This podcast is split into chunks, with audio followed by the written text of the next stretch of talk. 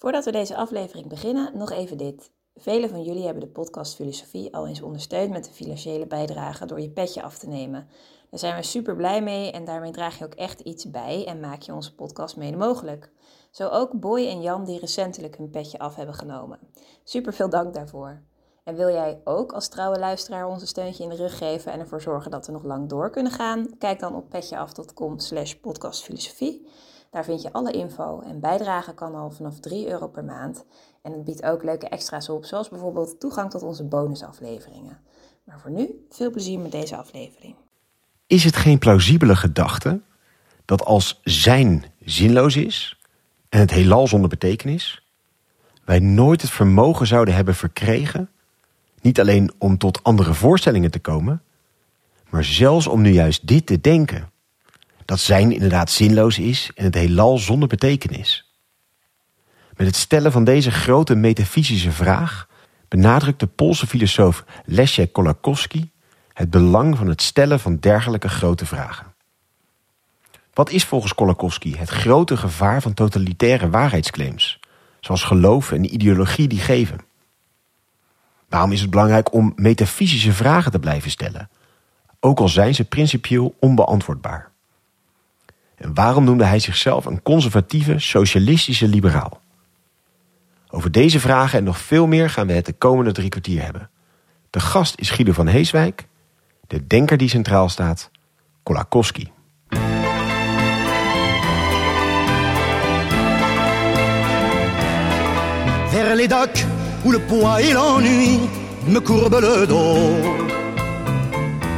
Dag, goed dat je weer luistert naar een nieuwe aflevering van de podcast Filosofie van het Santre Erasme School voor Filosofie. Mijn naam is Allard Amelink en naast mij Kees Wijstra. Dag Allard. We zitten in Antwerpen op de laatste bijeenkomst van de ja, filosofietrip. Het befaamde filosofieweekend in Weekend, ja, inderdaad. Bij Guido. Ja, een vast onderdeel eigenlijk van onze Vlaanderen-trip. Eh, Guido van Heeswijk, filosoof, emeritus hoogleraar wijsbegeerte van metafysica, cultuur en religie in Leuven en Antwerpen, waar hij ook nog steeds doseert. Ja, en je kunt hem kennen van onder andere de podcast over Charles Taylor, René Girard en Jan Patochka. En daarmee, eh, Guido, zit je in een zeer illuster gezelschap van mensen die dus inmiddels al voor de vierde keer te gast zijn in onze podcast. Dus, Ik voel eh, me vereerd. Heel goed. Wij voelen ons ook vereerd dat wij elke keer weer eh, welkom zijn. En we gaan het hebben over Leszek Kolakowski.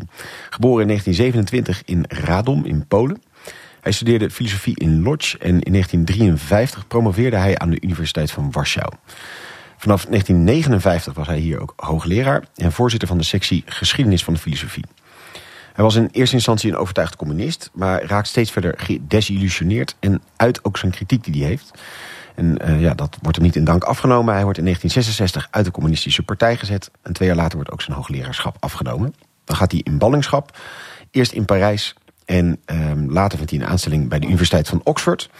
Maar hij is bij een hele hoop andere universiteiten ook betrokken. Eh, McGill in Montreal, Berkeley, Yale, Universiteit van Chicago. Kortom, een eh, grote carrière in die zin. En hij overlijdt uiteindelijk in 2009.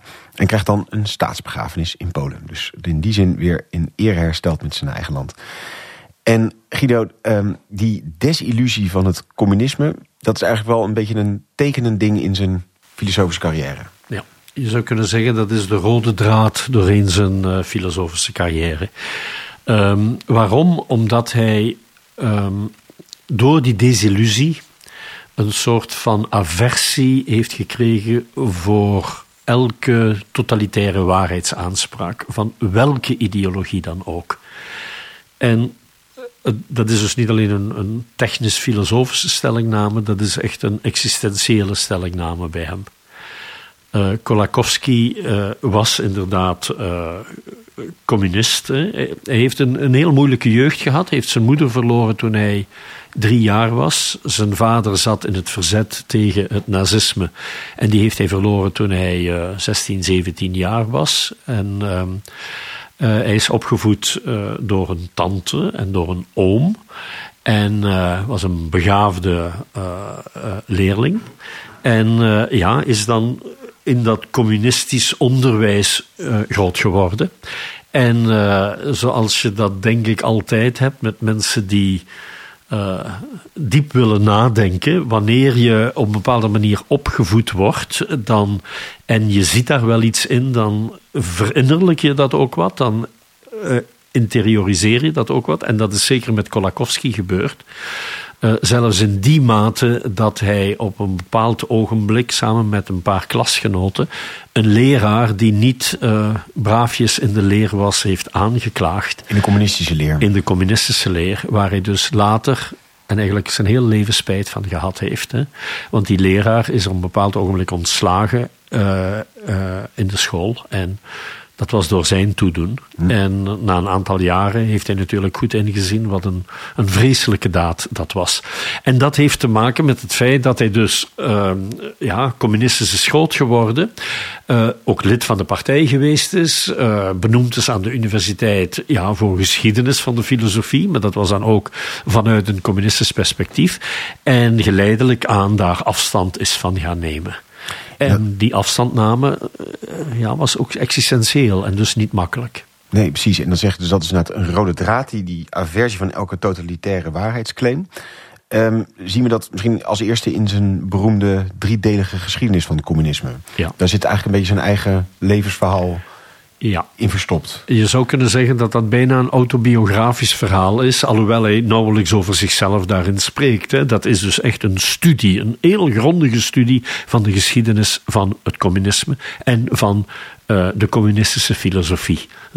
En je ziet daar hoe hij uh, ja, uh, aan de ene kant de erudite Studax is, de scholar, hè, die dus heel veel uh, opzoekingswerk gedaan heeft. Hè. Dit is echt het standaardwerk van de geschiedenis van de communistische filosofie. Maar tegelijkertijd heeft het een heel existentiële kleur, omdat je ziet uh, hoe hij uh, die worsteling die hij zelf heeft doorgemaakt ook beschrijft.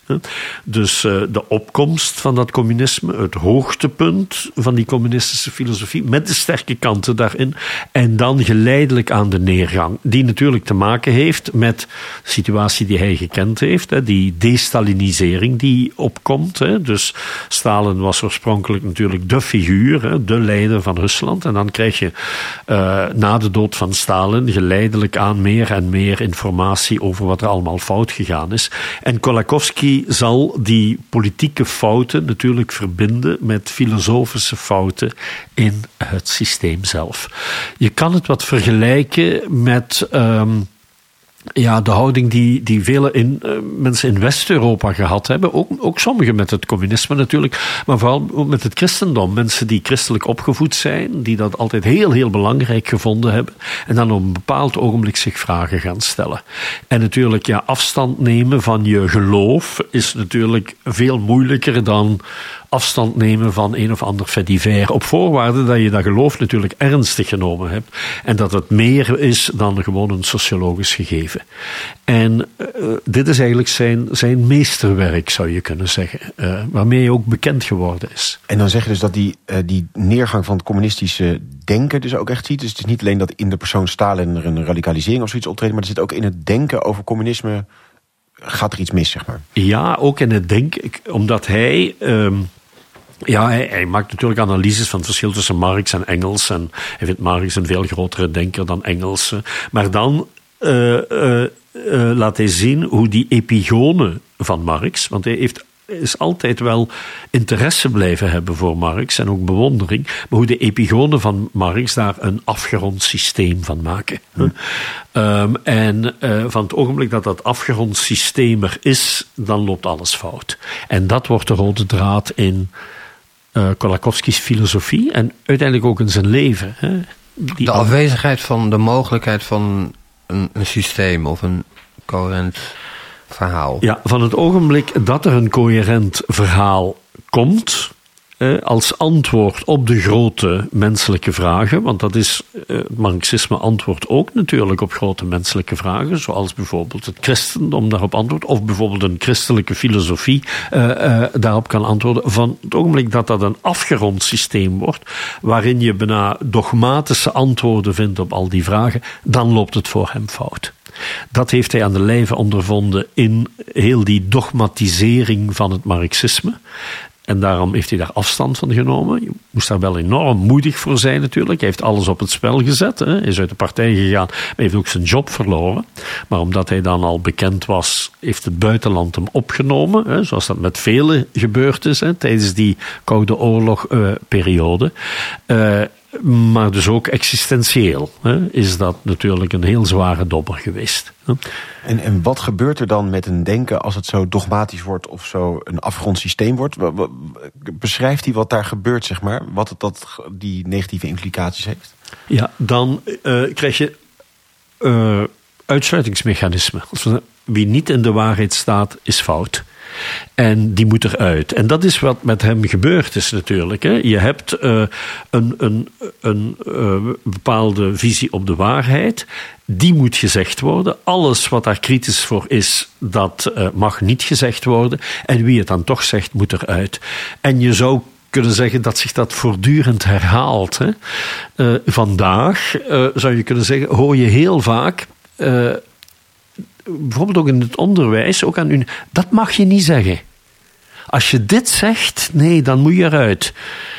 En Kolakowski is natuurlijk, zal zijn heel leven ook uh, pleiten voor vrije meningsuiting. Uh, Kolakowski zal zeggen: je mag alles zeggen wat je wil. Maar je moet wel rekening mee houden dat je dan zwaar bekritiseerd wordt. En dan ga je proberen tegen te argumenteren. Dat moet je doen als filosoof. Dus uh, je hebt twee manieren om daarmee om te gaan. Je kan zeggen in het onderwijs, uh, meneer Kolakowski, ik ben het niet met je eens. Ah, dat is totaal legitiem. Maar je mag nooit zeggen, meneer Kolakowski, dat mag je niet zeggen. Dat is natuurlijk met hem, wat met hem gebeurd is in de jaren zestig. Meneer Kolakowski, dat mag je niet zeggen. Uh, dat is ook, uh, hij heeft dat verteld hè, aan een Poolse journalist, hoe hij bij Gomulka moest komen. Gomulka was de, de, de premier van Polen. Uh, was natuurlijk een marionet van de Sovjet-Unie. Maar op een bepaald ogenblik moet hij bij Gomulka komen. En omdat hij een, een, een publieksintellectueel is, in Polen dan heel bekend. En Gomulka zegt, kijk, hè, jij bent een filosoof. En ik ben de baas hier. En jij hebt gewoon te zeggen en te denken wat ik voorschrijf. En uh, Kolakowski zegt dat gaat in tegen de Poolse constitutie, tegen de Poolse grondwet. Wat interesseert mij de Poolse grondwet, zegt Gomulka. Jij hebt te zeggen wat ik zeg dat jij moet zeggen. En dan vliegt hij buiten. En die idee van dit mag je niet zeggen, wat je vandaag ook in, de, in 2022 wel, wel eens vaak hoort, dat vindt hij een vreselijke idee. Want alleen dit is juist. En daar zal hij zich altijd tegen verzetten. Daarom heeft hij ook een interessante interesse in allerlei andere mensen die buiten de systemen vallen. Hij heeft aandacht voor uh, kerkelijken zonder kerk of zo. Ja, inderdaad. Hij, uh, misschien om dat een beetje te kaderen. Dus hij, hij is een uh, geboren Pool. Hè, wat heeft Polen meegemaakt? Polen is, je zou kunnen zeggen, er zijn drie, als je het zo kan noemen, drie ideologieën die, die uh, het Polen, hij is in 27 geboren, uh, beheerst hebben. Aan de ene kant het nazisme, hè, want Polen hebben Nazi-Duitsland over zich heen gekregen. Dan het communisme, Sovjet-communisme. En dan natuurlijk het katholicisme. En in geen van de drie voelt hij zich thuis wanneer die drie gesystematiseerd worden op zo'n manier dat er maar één waarheid is. Vandaar dat hij, ehm, dus Kolakowski is eh, nooit katholiek geweest, maar, heeft, maar is eigenlijk een heel religieus gevoelig iemand. En heeft altijd heel veel interesse voor religie gehad. Uh, alhoewel hij dus een Pool is, uh, heeft hij zich nooit uh, uh, bekeerd tot de katholieke kerk. Maar heeft hij, heeft hij wel altijd interesse voor, gehad voor mensen die religieus zijn en aan de rand daarvan staan. En hij heeft dus inderdaad, maar dat is al wanneer hij uit Polen verbannen is, in de jaren zeventig, is hij ja, een klein jaar in Nederland geweest. Ik kon trouwens Nederlands lezen zelfs uh, 17e eeuws Nederlands. Oh. Hij, hij had mij niet. Een, een, een, grote gevoeligheid voor taal. Hè? Dus hij is een polyglot. Hè? Dus hij, hij, hij, verstond Nederlands, kon Nederlands lezen. En hij is dan enorm geïnteresseerd in uh, dat Nederland van de 17e eeuw, waarin uh, heel wat religieuze denominaties zijn die een minderheidspositie innemen. En dat onderzoekt hij. Bijvoorbeeld uh, de rol van het katholicisme in het Nederland van de 17e eeuw. En dat is dan in een Frans boek verschenen, Chrétiens sans Église. Dus christenen zonder kerk. En dat, dat, dat is, ja, hij is, hij, is, hij is geen christen, hij is een religieuze zonder kerk. Hij is een socialist zonder systeem. Uh, dat, dat is Kolakowski. Dus uh, hij zoekt naar, uh, naar, naar de positieve, sterke kanten van, van het christendom, bijvoorbeeld, van het socialisme. Maar vraag hem niet om lid van de club te worden. Want ja, dat is echt niks voor hem. En die eerdere ervaringen hebben hem dat natuurlijk geleerd. Hè? Wanneer je lid van de club wordt en je moet al de, de regels volgen, ja, dan, uh, dan moet je, na, als je te kritisch bent, moet je eruit. En zet hem dat ook op het spoor van Spinoza, die natuurlijk ook zo'n buitenpositie aannam? Ja. Ja. Ja. Wel, hij heeft gedoctoreerd over Spinoza. Dus toen hij nog uh, uh, in Polen was. Hè, en hij is op basis van dat doctoraat natuurlijk dan ook gepromoveerd en later benoemd. Um, uh, maar Spinoza ja, is natuurlijk ja, het voorbeeld van de buitenstaander. Joods opgevoed, verbannen uit het Jodendom. Um, collegianten uh, omringden hem. Hij was zelf eigenlijk een collegiant, maar, maar zeker geen, geen, geen kerkelijke christen. Uh, had daar natuurlijk ook heel veel interesse voor, maar bekende zich tot geen enkele groep. En dat uh, heeft uh, Kolakowski zeker geïnspireerd om zijn doctoraat over Spinoza te schrijven. Aan de andere kant is het zo dat dat doctoraat is gepubliceerd, uh, denk ik in de. Maar hij was er helemaal niet tevreden over. Hij heeft zijn hele leven geworsteld, ook weer met Spinoza. Want je zou kunnen zeggen, kijk, zo'n man moet Spinozist worden. Hè? De moedige Spinoza, de moedige Kolakowski. Uh, nergens thuis, in geen enkel kamp. Maar uh, hij is ook heel kritisch ten opzichte van Spinoza, omdat hij, om het heel kort samen te vatten, maar, Spinoza is de denker van de vrijheid. Eh, in de 17e eeuw. Hè. Eigenlijk ook de, de denker die uh, achter heel dat stadhouderloze ware vrijheidsdenken zit van, van, van de De Wits. Hè. Van, uh, er zijn ook verhalen dat Johan de Wit en Spinoza elkaar ontmoet hebben, maar waarschijnlijk zijn dat apocryfe verhalen. Maar Kolakowski zegt, die zoektocht naar vrijheid bij Spinoza, die er duidelijk is, die botst natuurlijk op een heel metafysisch kader van Spinoza. Want dat is door en door deterministisch. Spinoza gelooft eigenlijk niet in de vrije wil. Ja, maar hoe kan je dan eigenlijk uh, een, ook een politiek systeem uitbouwen, wat hij eigenlijk doet in dat politiek-theologisch traktaat, hè, dat helemaal gericht is op een grotere vrijheid. En dat is een van wat hij de antinomieën noemt, eh, waar het werk van Spinoza uh, helemaal vol van is. En daar gaat eigenlijk zijn doctoraat over. Hij heeft later wel een, uh, zijn boek, hè, dan in het Engels, ook al hield hij niet van het Engels als taal, voelde hij zich daar niet helemaal in thuis. The Two Eyes of Spinoza. En dat is dus, Spinoza is voor hem ook een heel gespleten figuur. Aan de ene kant heeft hij daar een geweldige bewondering voor, en aan de andere kant kan hij zegt hij, zitten er zoveel tegenstellingen in dat systeem dat hij uh, ergens zegt iemand: Spinoza heeft het mysterie van de werkelijkheid aangeraakt, maar nooit uh, tot begrip kunnen brengen. En de aanraking van het mysterie, dat heeft natuurlijk ook Kolakowski heel erg getriggerd. Maar de manier waarop Spinoza het uitwerkt, daar blijft hij vragen bij hebben. Ja, en dat is misschien wat we, meanderen wat door hem heen, want hij heeft over een hele hoop onderwerpen geschreven en op allerlei uh, verschillende thema's dus ook. Uh, dat raakt denk ik wel aan het metafysica-thema wat hij ook aangeraakt heeft, namelijk die grote vragen wel stellen, proberen iets te raken en tegelijkertijd te weten, dit is het antwoord niet helemaal. Ja, en welke grote vragen zijn dat die je dan? Uh, voor hem zijn de grote vragen is er een God bijvoorbeeld? Hè? Dat is een, uh, en wie zou dat uh, zijn?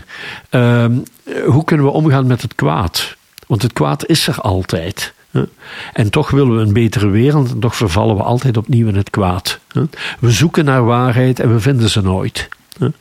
En die grote vragen, die, hij is eigenlijk een ideeënhistoricus. Hij is, voor mij een, een volbloed filosoof.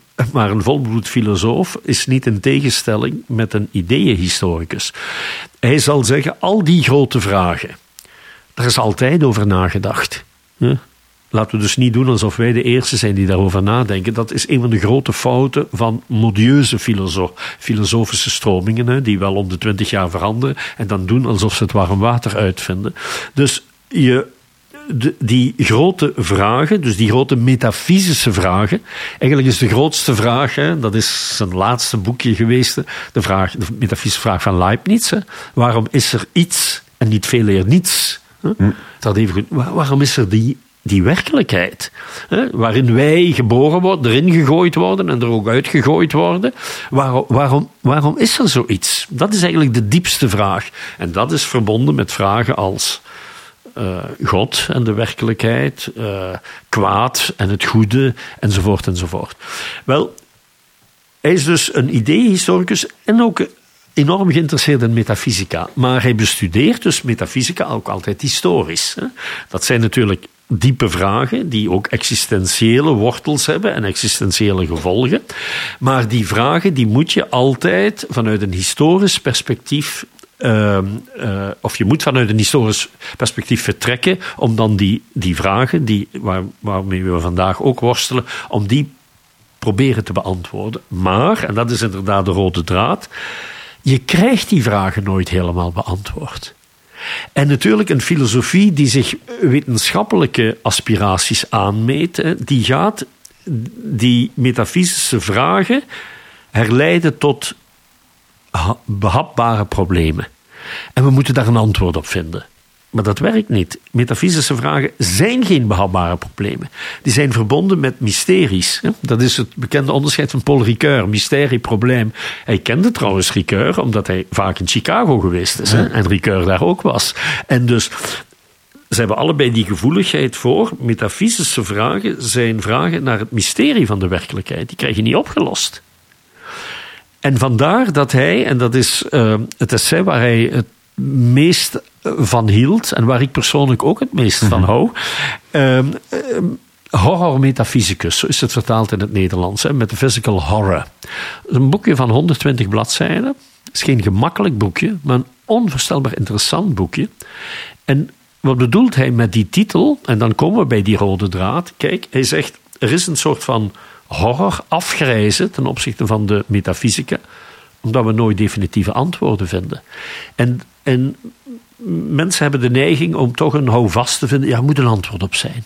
En dat is het antwoord. Dat kan misschien in bepaalde wetenschapstakken, maar nooit in de metafysica. Dat kan voor problemen, maar niet voor mysteries eigenlijk. Ja, je kan het mysterie niet oplossen. Je kan je wel proberen in dat mysterie binnen te, binnen te loodsen. Vandaar ook dat uh, Kolakowski heel veel over mythe geschreven heeft en het belang van de mythe. Dus hij is geen hij gelooft niet in een rationalistische oplossingsmetafysica. Hij zegt dat is totaal onmogelijk. Dus dat leidt dan tot een afgrijzen, zeker bij positivisten en bij veel analytische filosofen die zeggen: we willen antwoorden op al die vragen. Uh, en dus zeggen zij: goh, als we geen antwoorden vinden op die metafysische vragen, dat komt omdat die metafysische vragen fout gesteld zijn. Dat is die typische analytische taalkritiek. En hij kende die al vanuit de Poolse traditie.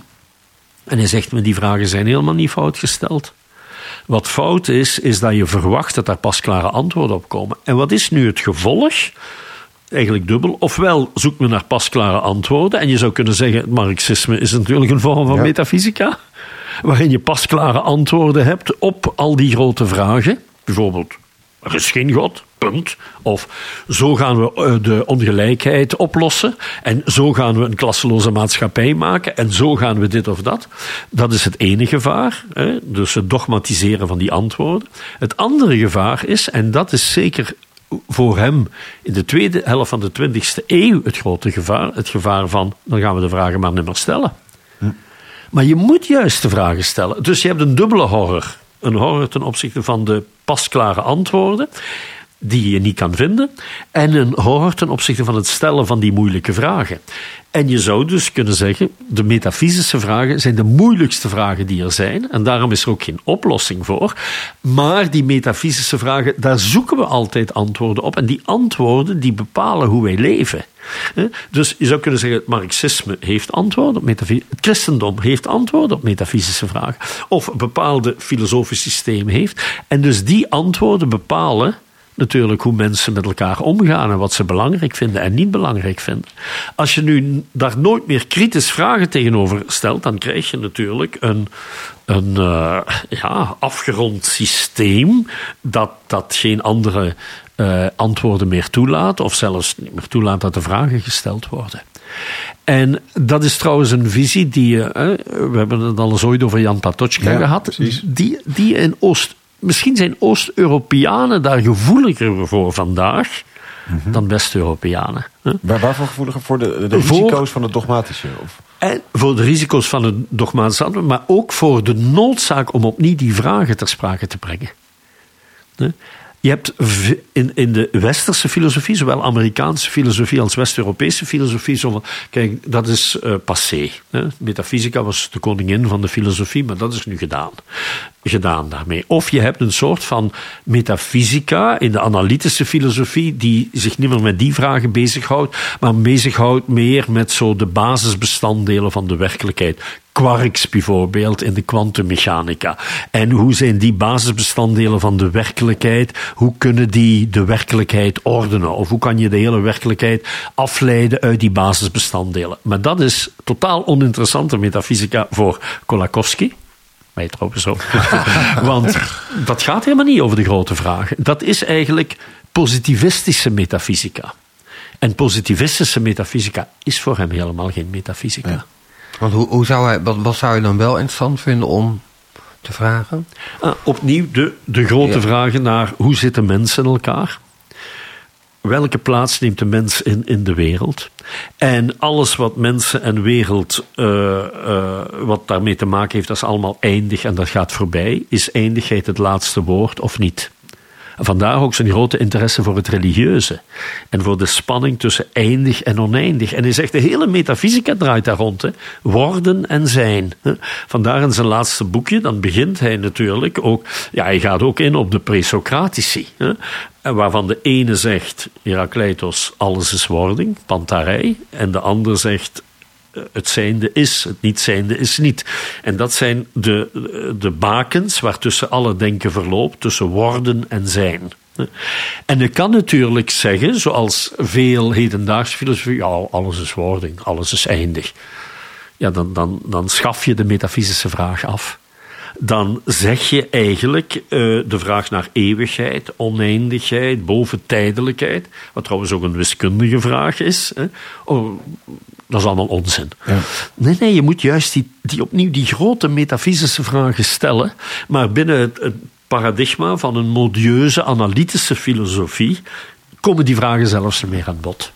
En, en wat, wat, wat, wat, waarom is het dan zo belangrijk om die vraag te stellen? Wat, wat, wat hebben mensen daaraan? Of definieert het ons als mensen om dat soort vragen te stellen? Ja, omdat voor hem het antwoord, er altijd antwoorden op die vragen gegeven worden. Dat zijn vragen die des mensen zijn. Ook al zal de mens die expliciet niet stellen, s'morgens bij de koffie, hè? wat is de mens, wat is de plaats van de mens. Iedereen heeft een antwoord daarop. Iedereen heeft daarin op. Ieder mens heeft een mensbeeld. Ieder mens heeft een wereldbeeld. wereldbeeld zou je kunnen zeggen vandaag met heel de klimaatproblematiek. Komt dat eh, misschien expliciet aan bod? Is de wereld een, een, levend organisme of is dat een mechaniek die wij kunnen bepalen? Dus dat, dat, zijn, dat is eigenlijk metafysica. Hoe zie je de wereld en hoe zie je de plaats daarin? Dus er zijn altijd antwoorden op. En dan heb je eigenlijk, zou je kunnen zeggen, ik zeg niet dat hij, ja, eigenlijk verwoord je het wel zo expliciet, ofwel Stel je daar geen vragen over, dan neem je gewoon het wereldbeeld en het mensbeeld en het godsbeeld enzovoort over wat vandaag in de mode is. In West-Europa in de 21ste eeuw is dat een bepaald anders, heel anders dan in West-Europa van de 17e eeuw. Of West-Europa van de 13e eeuw. Of heel anders dan in het India van vandaag. Of, eh, of eh, enzovoort. De ene houding is dus, ik stel de vragen niet meer. Dan geef je toch metafysische antwoorden, namelijk die in de mode zijn. Ofwel zeg je, ik ga, ik ga ze stellen. En dan zeg ik, ja, men zegt dat vandaag wel allemaal. Maar klopt dat eigenlijk wel? Op basis waarvan zeg je dat? En vandaar dat hij dus van die tegendraadse, contra-intuïtieve titels heeft al Stel dat de duivel bestaat. Dat is typisch Kolakowski. Waarom doet hij dat? Omdat niemand natuurlijk nog over de duivel spreekt. Hè? De duivel, ja, dat was een, een mythe van de vroegere domme mens. Wel, dat is genoeg, zo'n uitspraak is voor Kolakowski genoeg om die vraag te stellen.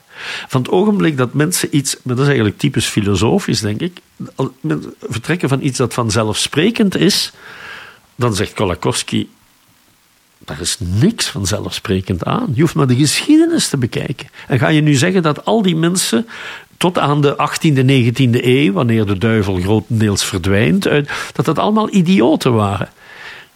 Tuurlijk waren dat niet allemaal idioten. Dus, en dan kom je bij de vraag, als je over duivel spreekt, en dan ga, wat betekent kwaad? Is het kwaad, hè, want dat is eigenlijk het beeld van het kwaad, is kwaad onuitroeibaar? Mm of moet je daar altijd uh, moet je daar dus altijd rekening mee houden? Of kan je het uitroeien? En dan kom je bij utopische visies op een totaal vredevolle wereld. Hè? En we leven vandaag, of terwijl we hier aan het spreken zijn, krijgen we uh, Gaza-Israël. Ja, dat zou hij natuurlijk, en niet alleen hij, het voorbeeld van het kwaad noemen.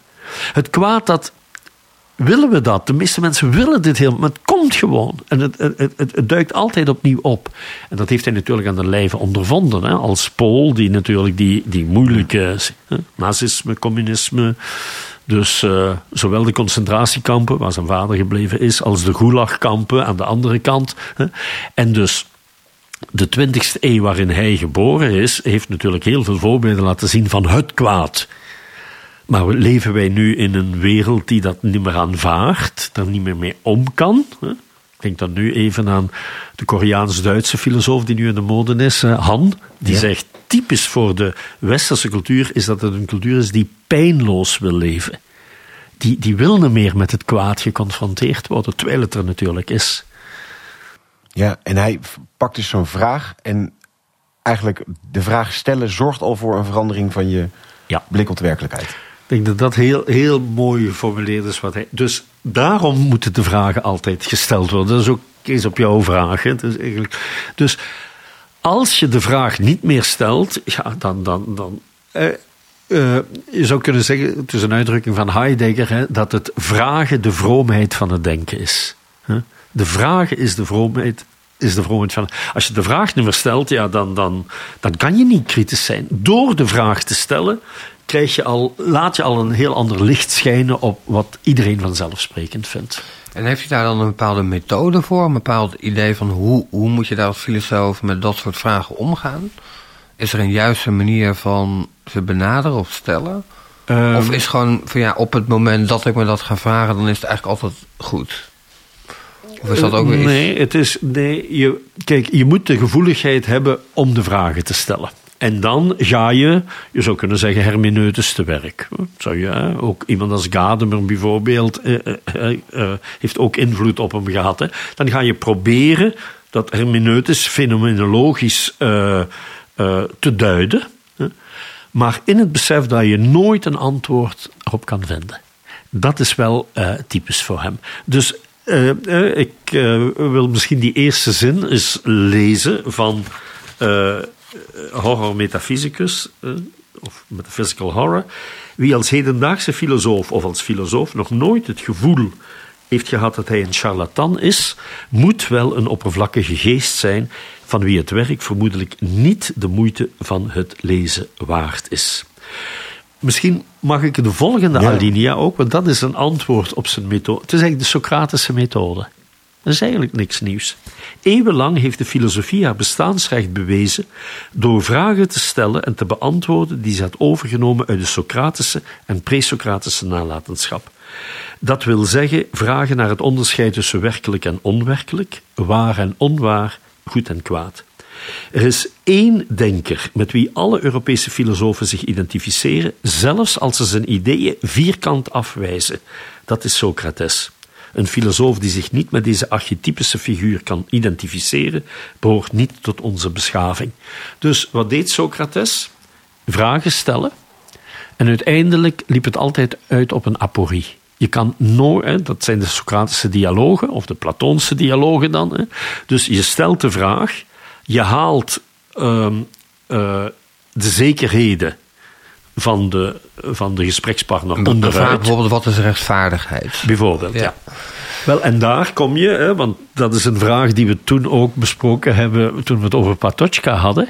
Wat is rechtvaardigheid? Je stelt die vraag, iemand zegt, ah, rechtvaardigheid, dat is parlementaire... Vanzelfsprekend dit. Ja, dat is de parlementaire democratie samengaand met, eh, zal ik zeggen, een gecorrigeerde machteconomie die ons vrijheid geeft, gelijk. En dat is het westerse systeem. Dat is eigenlijk het meest rechtvaardige systeem. Ah, is dat het meest rechtvaardige systeem? En dan ga je tegenvoorbeelden geven. Talloze tegenvoorbeelden. Hè, tot de, de, de gesprekspartner zegt, hè, het is een Socratische methode. Ja, maar uh, jij haalt alles onderuit wat ik als vanzelfsprekend vind. En dan zegt Socrates en Kolakowski: Ah, nu, nu kunnen we eindelijk beginnen. Meestal eindigt daar het gesprek bij Kolakowski, en in de Socratische traditie begint het daar. Hè. Nu ben je van niks meer zeker. Laten we nu eens gaan kijken wat dan wel een rechtvaardig systeem is. Maar je mag nooit in de illusie belanden dat je daar een pasklare definitie van kan geven. Je kan wel dichterbij komen wanneer je onrecht ziet. Wanneer je onrecht ervaart. Dus je vertrekt van de vraag, maar je moet de vraag stellen. En de vraag haalt altijd elke zekerheid onderuit. En dan begint eigenlijk het filosofische vragenpas. En je, je zoekt wel naar antwoorden. Natuurlijk, je doet het niet zomaar voor het plezier van het vragen stellen. Je blijft zoeken naar antwoorden. Dat maakt het zo moeilijk. En daarom dat hij zichzelf ook zo vaak ironiseert en dat hij zich een charlatan noemt. En zegt dat iedereen die diep nadenkt ook dat gevoel moet hebben van een charlatan te zijn. Je zoekt naar rechtvaardigheid. Je, zoekt naar, je moet zoeken naar waarheid en naar rechtvaardigheid. In het besef dat jij dat niet helemaal in je macht hebt. En daar kom je ook bij eh, dat punt dat hij waarom hij geïnteresseerd is in religie. Omdat religie voor hem hè, uiteindelijk de uitdrukking is van dat besef dat jij het niet helemaal in de hand hebt. Dat jij niet moet denken dat jij de waarheid in pacht hebt. De waarheid is altijd veel groter dan jij bent. Rechtvaardigheid is altijd veel groter. En dat is, maar ook het kwaad is veel groter. Het kwaad is veel meer dan wat jij aanricht. Het kwaad is er. Hè? Dus uh, waarom moet er een kanker zijn in de buik van een jonge moeder? Of waarom moet een kind van twee jaar verdrinken? Daar, kan, kan, kunnen wij niks aan doen. Hè? Maar, maar dat, is er, dat is er wel. En, en dus die, die mysterieuze werkelijkheid van het goede en van het kwade, dat, daar moet je je mee confronteren. In het besef dat je dat nooit helemaal kan bemeesteren. Maar daar heeft onze cultuur het ontzettend moeilijk mee. Die wil alles bemeesteren. Ja. En daardoor, wat ze niet kan bemeesteren, duwt ze weg. En dat vindt hij ja, een heel, heel gevaarlijk en heel, heel foute evolutie. Ja, en het grootste risico ervan, om je Kees de eerdere vraag weer terug te pakken, is dus dat je dan, stel je die vraag niet, dan heb je impliciet toch een antwoord al gegeven. Ja. En dus uh, confronteer je niet met die grote vraag naar het kwaad wat groter is dan uh, wat jij en ik uitspoken dan zit er toch een beeld over van hoe de werkelijkheid in elkaar zit... en wat goed en fout is, et cetera. Dus... Kijk, je zou kunnen zeggen, we hebben dat in ons taalgebruik. Hè. Elk bedrijf heeft een filosofie. Zelfs elke voetbalclub heeft een filosofie. Elke school heeft zijn... We gebruiken die. Dat wil zeggen, je hebt een bepaald uitgangspunt. En dat uitgangspunt, ja, een filosoof bevraagt, een echte filosoof bevraagt dat. Dat is zijn drama geweest met het communisme. Had hij het maar niet bevraagd, dan was hij communist gebleven natuurlijk. Hè. Maar ja, hij, hij, is natuurlijk een, een metafysische filosoof die, die horror voor vragen overwint. En dus vanuit de vraagstelling uh, ja, wordt het systeem waarin hij geloofd heeft ja, ongeloofwaardig. En dat is pijnlijk. Hè? Dat is pijnlijk voor de gelovige christen, voor de gelovige communist, voor de gelovige socialist voor de, en, enzovoort. Op het moment dat, dat het niet meer resoneert, ja, dan gaat het niet meer. En dat kan alleen maar door die vragen te stellen. Um, politiek is hij ook uh, actief geweest. Uh, betrokken onder andere bij de ondergraving van het communistische Polen.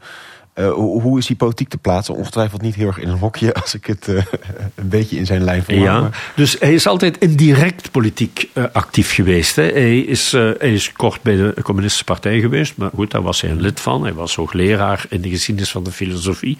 Als hij weggegaan is uit Polen, of moeten weggaan, is hij nooit actief, heeft nooit een politiek mandaat opgenomen, bijvoorbeeld. Hè. Maar hij was eigenlijk de denker van de solidariteitsbeweging, die, na, uh, die in, vanaf 1980 opkomt in, in Polen. Hè. Dus dat is een algemeen Oost-Europees fenomeen. Dat zijn allemaal satellietstaten van de Sovjet-Unie. Maar daar, je hebt overal kritische figuren.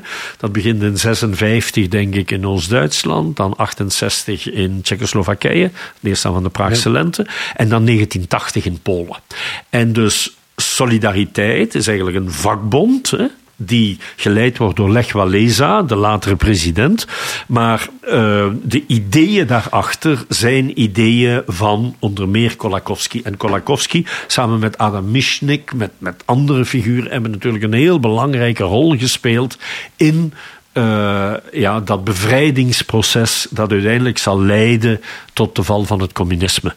Uh, daar heb, uh, Kolakowski heeft daar een heel belangrijke rol in gespeeld. Uh, maar ook bijvoorbeeld Karel Wojtyla, die later dan de paus wordt, hè, paus Johannes Paulus II. En die dus ook uh, een van die, die ook een filosoof is van, van opleiding, hè, gedoctoreerde voor Max Scheler. Hè. En uh, Kolakowski heeft ook contacten met, met Wojtyla gehad. Ehm, en dus ook met, met, met, met Walesa. Dus vanuit Engeland of vanuit Chicago of vanuit Berkeley, waar hij dan was, uh, onderhield hij natuurlijk contacten met Polen. Hij mocht niet Polen binnen, maar heeft hij dus indirect een grote politieke invloed gehad. Ja. En vanuit welke politieke overweging of overtuiging was dat? Ja, dus uh, daar heeft, en dat is weer typisch Kolakowski. Kolakowski is, zoals je daarnet al zei, niet onder één hoedje te vangen. Kolakowski zegt, als je mij vraagt, wat is mijn politieke overtuiging? Ik ben conservatief, socialist en liberaal. En dus op het eerste gezicht spreekt zich dat totaal tegen, maar hij legt dat uit, heeft daar een essay over geschreven. Hij heeft een essay geschreven dat uh, conservatisme een grote betekenis heeft. Op een bepaald ogenblik zegt hij, je moet soms achteruit gaan om vooruit te gaan.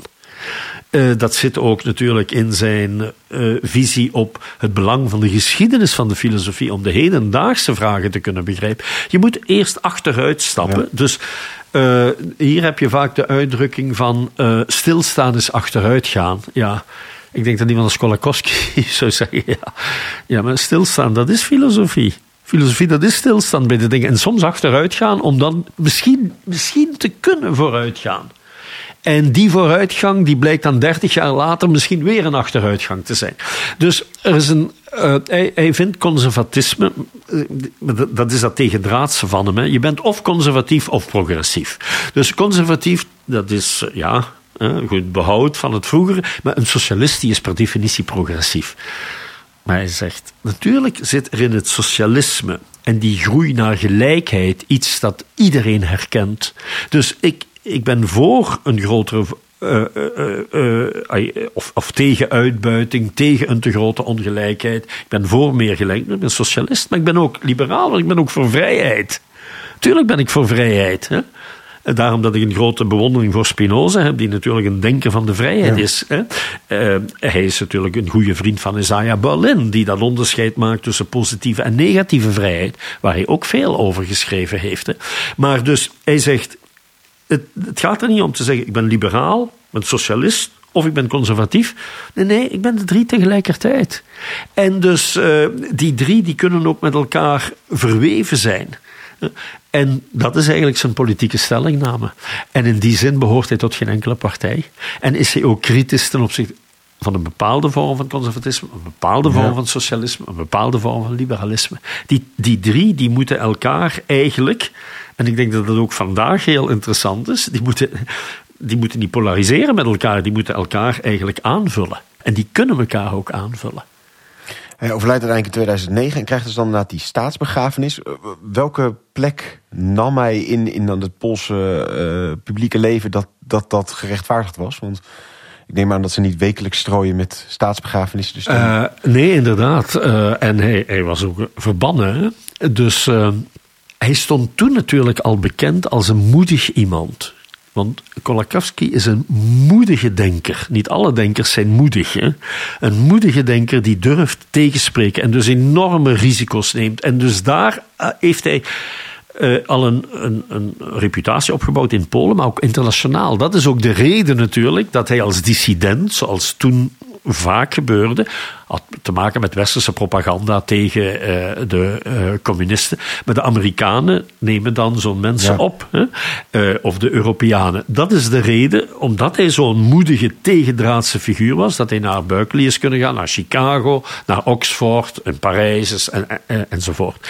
Wel nu, wanneer Polen, dan vanaf de jaren tachtig, is er opnieuw die invloed van Kolakowski. Na de val van de Berlijnse muur, 89-90, wordt Polen eigenlijk een ja, komt het ook binnen in de Europese Unie enzovoort. En dan ziet men natuurlijk ook het belang van die figuur van Kolakowski.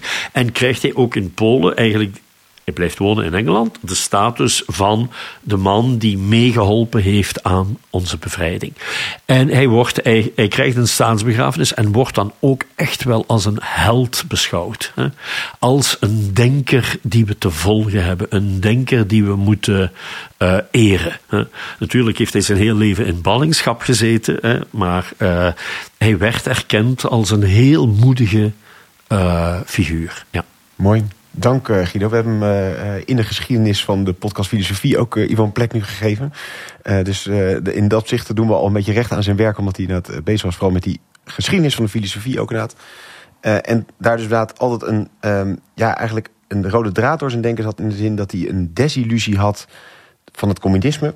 En eigenlijk daarmee een algehele aversie heeft opgebouwd tegen elke vorm van totalitaire waarheidsclaims. Uh, Guido zei het mooi, een, uh, een, iets wat niet een, zomaar een overtuiging van was... maar echt een existentiële ervaring voor hem was. Hij had dus die moeilijke jeugd. Verinnerlijkt heel erg het denken van het communisme in, uh, in zijn jeugd. Zover dat hij dus uiteindelijk erover toe gaat om een docent te verklikken... die niet helemaal recht in de leer is. Iets waar hij zijn leven lang pijn van blijft houden. En dat zet hem dus ook ergens op dat spoor van die... Um, ja, aversie van al die totalitaire waarheidsclaims. Dat daar een groot gevaar in schuilt om zo'n gesloten dogmatisch wereldbeeld te hebben.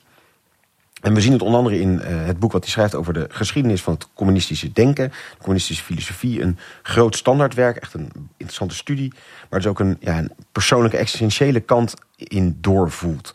Uh, een beetje parallel aan het afstand nemen van het christelijk geloof. Bijvoorbeeld zo voelt het ook een beetje bij Kolakowski en het communisme. Hij zegt, die navolgers van Marx maken er een dichtgetikt afgerond systeem van. Een coherent antwoord op de grote vragen van het bestaan. En daar gaat het fout, want het wordt dan dus dogmatisch het wordt daarmee dan heel snel namelijk een uitsluitingsmechanisme. Die gaat dan zeggen, ja, dit moet je denken en dat mag je niet zeggen. En um, uh, die uitbanning van kritiek zorgt ervoor dus dat het verstart... en dat er um, uh, geen mogelijkheid meer is op om vragen te stellen. Um, Polen heeft natuurlijk te maken met het uh, nazisme gehad, met het communisme. het katholicisme is heel groot in Polen. En bij geen van die drie kanten voelt Kolakowski zich thuis. Um, en hij zegt, uh, uh, zodra ze gesystematiseerd worden, zie je dat er geen ruimte meer is. Uh, hij vindt kerkelijke katholieke kant interessant, maar wil geen bekering, want dan sluit hij zich in op. En daarom heeft hij bijvoorbeeld ook een grote interesse voor kerkelijken aan de rand van de kerk, bijvoorbeeld minderheidsreligies in Nederland in de 17e eeuw. En heeft hij ook een grote interesse in Spinoza, ook zo'n ultieme buitenstaander. De, de denker die binnen de Joodse gemeenschap eruit werd gezet vanwege zijn denken en ja, eigenlijk altijd zo aan de rand blijven opereren. Bij Spinoza is ook interessant omdat er een intrinsieke spanning in zijn denken zit. Hij is de denker van de vrijheid en hij heeft een heel gedetermineerd wereldbeeld. Juist daarin zoomt Kolakowski in, omdat daar dus die spanningen in dat denken zitten...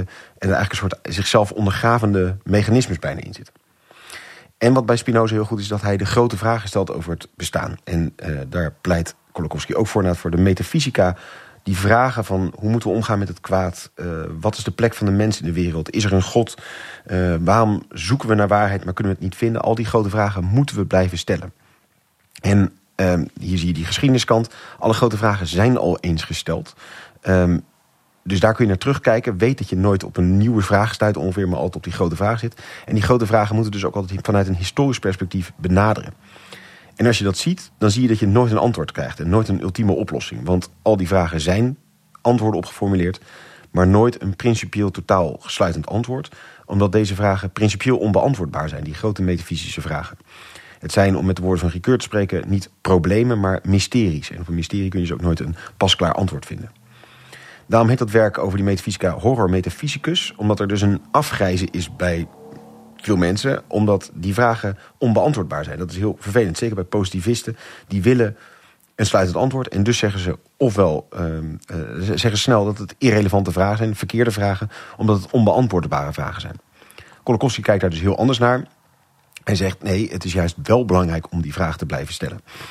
Wat is het risico van als je ze uh, niet stelt, dat je namelijk stiekem toch een antwoord geeft. Dus ook al vraag je, dus stel je de vraag niet naar de zin van het bestaan, naar de plek van de mens in de wereld, stiekem formuleer je wel een antwoord. En omdat je dat doet, uh, volgt daar ook een levensvorm uit. De antwoorden die we geven bepalen hoe we leven. En ja, als je dus die vragen niet stelt, dan vraag je dus ook niet de grondslag eigenlijk waarop je de wereld inricht. En kun je dus ook eigenlijk moeilijk bevragen de manier waarop we leven. Neem zo'n voorbeeld van zo'n vraag. Ehm, stel dat de duivel bestaat, is dan een werk waar Kolakowski mee komt of een lezing. En ja, mensen zeggen, ja, de duivel is toch een, afgedaan onderwerp. Uh, dat zijn van die mensen van vroeger die dat belangrijk vonden. Maar inmiddels weten we toch dat het vanzelfsprekend is dat de duivel niet bestaat. En dat, daarom is het een domme vraag om te stellen. Nee, zegt Kolakowski, juist zo'n vraag moet je dan weer stellen. En dan komt hij nou tot een uh, inzicht van nou, dat het kwaad onuitroeibaar is. Hè, en utopieën hopen dat er een werkelijkheid bestaat waarin het kwaad uitgeroeid is. Maar, zegt Kolakowski natuurlijk helemaal passend in deze lijn, nee, een anti-utopie. Het kwaad duikt telkens weer op, dus we kunnen nooit die utopie krijgen. Uh, dus moet je die vragen blijven stellen. Daar zien we natuurlijk heel erg de invloed van Socrates. Uh, Guido zei het mooi net van hoe Kolakowski dat vertelde. Van, ja, iedereen is schatplichtig aan Socrates, zelfs al wijs je hem in alle punten af. Het blijven vragen, het afbreken van zelfsprekendheden. En dan uiteindelijk als alles afgebroken is, langzaam tastend proberen te zoeken. Dat is helemaal bij Socrates vandaan gekomen. En is de sleutel en de, ja, de grote opdracht van de filosofie om het vervolgens te ontdekken dat je die dus nooit kan vinden, die waarheid of die werkelijkheid. Je kan het nooit grijpen. De waarheid is altijd, altijd groter en ook het kwaad is altijd groter dan wij. Um, maar dat moet ons dus juist uh, ja, in zekere zin dus aanmoedigen om die vragen wel te blijven stellen. Politiek gezien uiteraard is dan Kolakowski ook niet in één hokje te vangen. Want dat zou betekenen dat hij zich ergens daarvoor opsluit. Hij was wel een beetje de huisdenker van uh, solidariteit in Polen. Um, hij noemt zichzelf een conservatief, socialist en liberaal. Um, een moedige denker die verbannen werd uit zijn eigen vaderland. En uiteindelijk dus wel in grote ere hersteld is. Een uh, denker die dus uh, wil voorkomen dat we dogmatisch zijn. En daarmee ons opsluiten. Omdat die grote vragen telkens gesteld moeten blijven worden. Dankjewel Guido voor een heel interessant verhaal. Dankjewel Kees. En jij natuurlijk heel hartelijk dank voor het luisteren. Dat doen jullie altijd met velen en dat vinden we ontzettend leuk. Dus deel deze podcast vooral ook met wie je nog meer moet horen. En heel graag tot de volgende keer.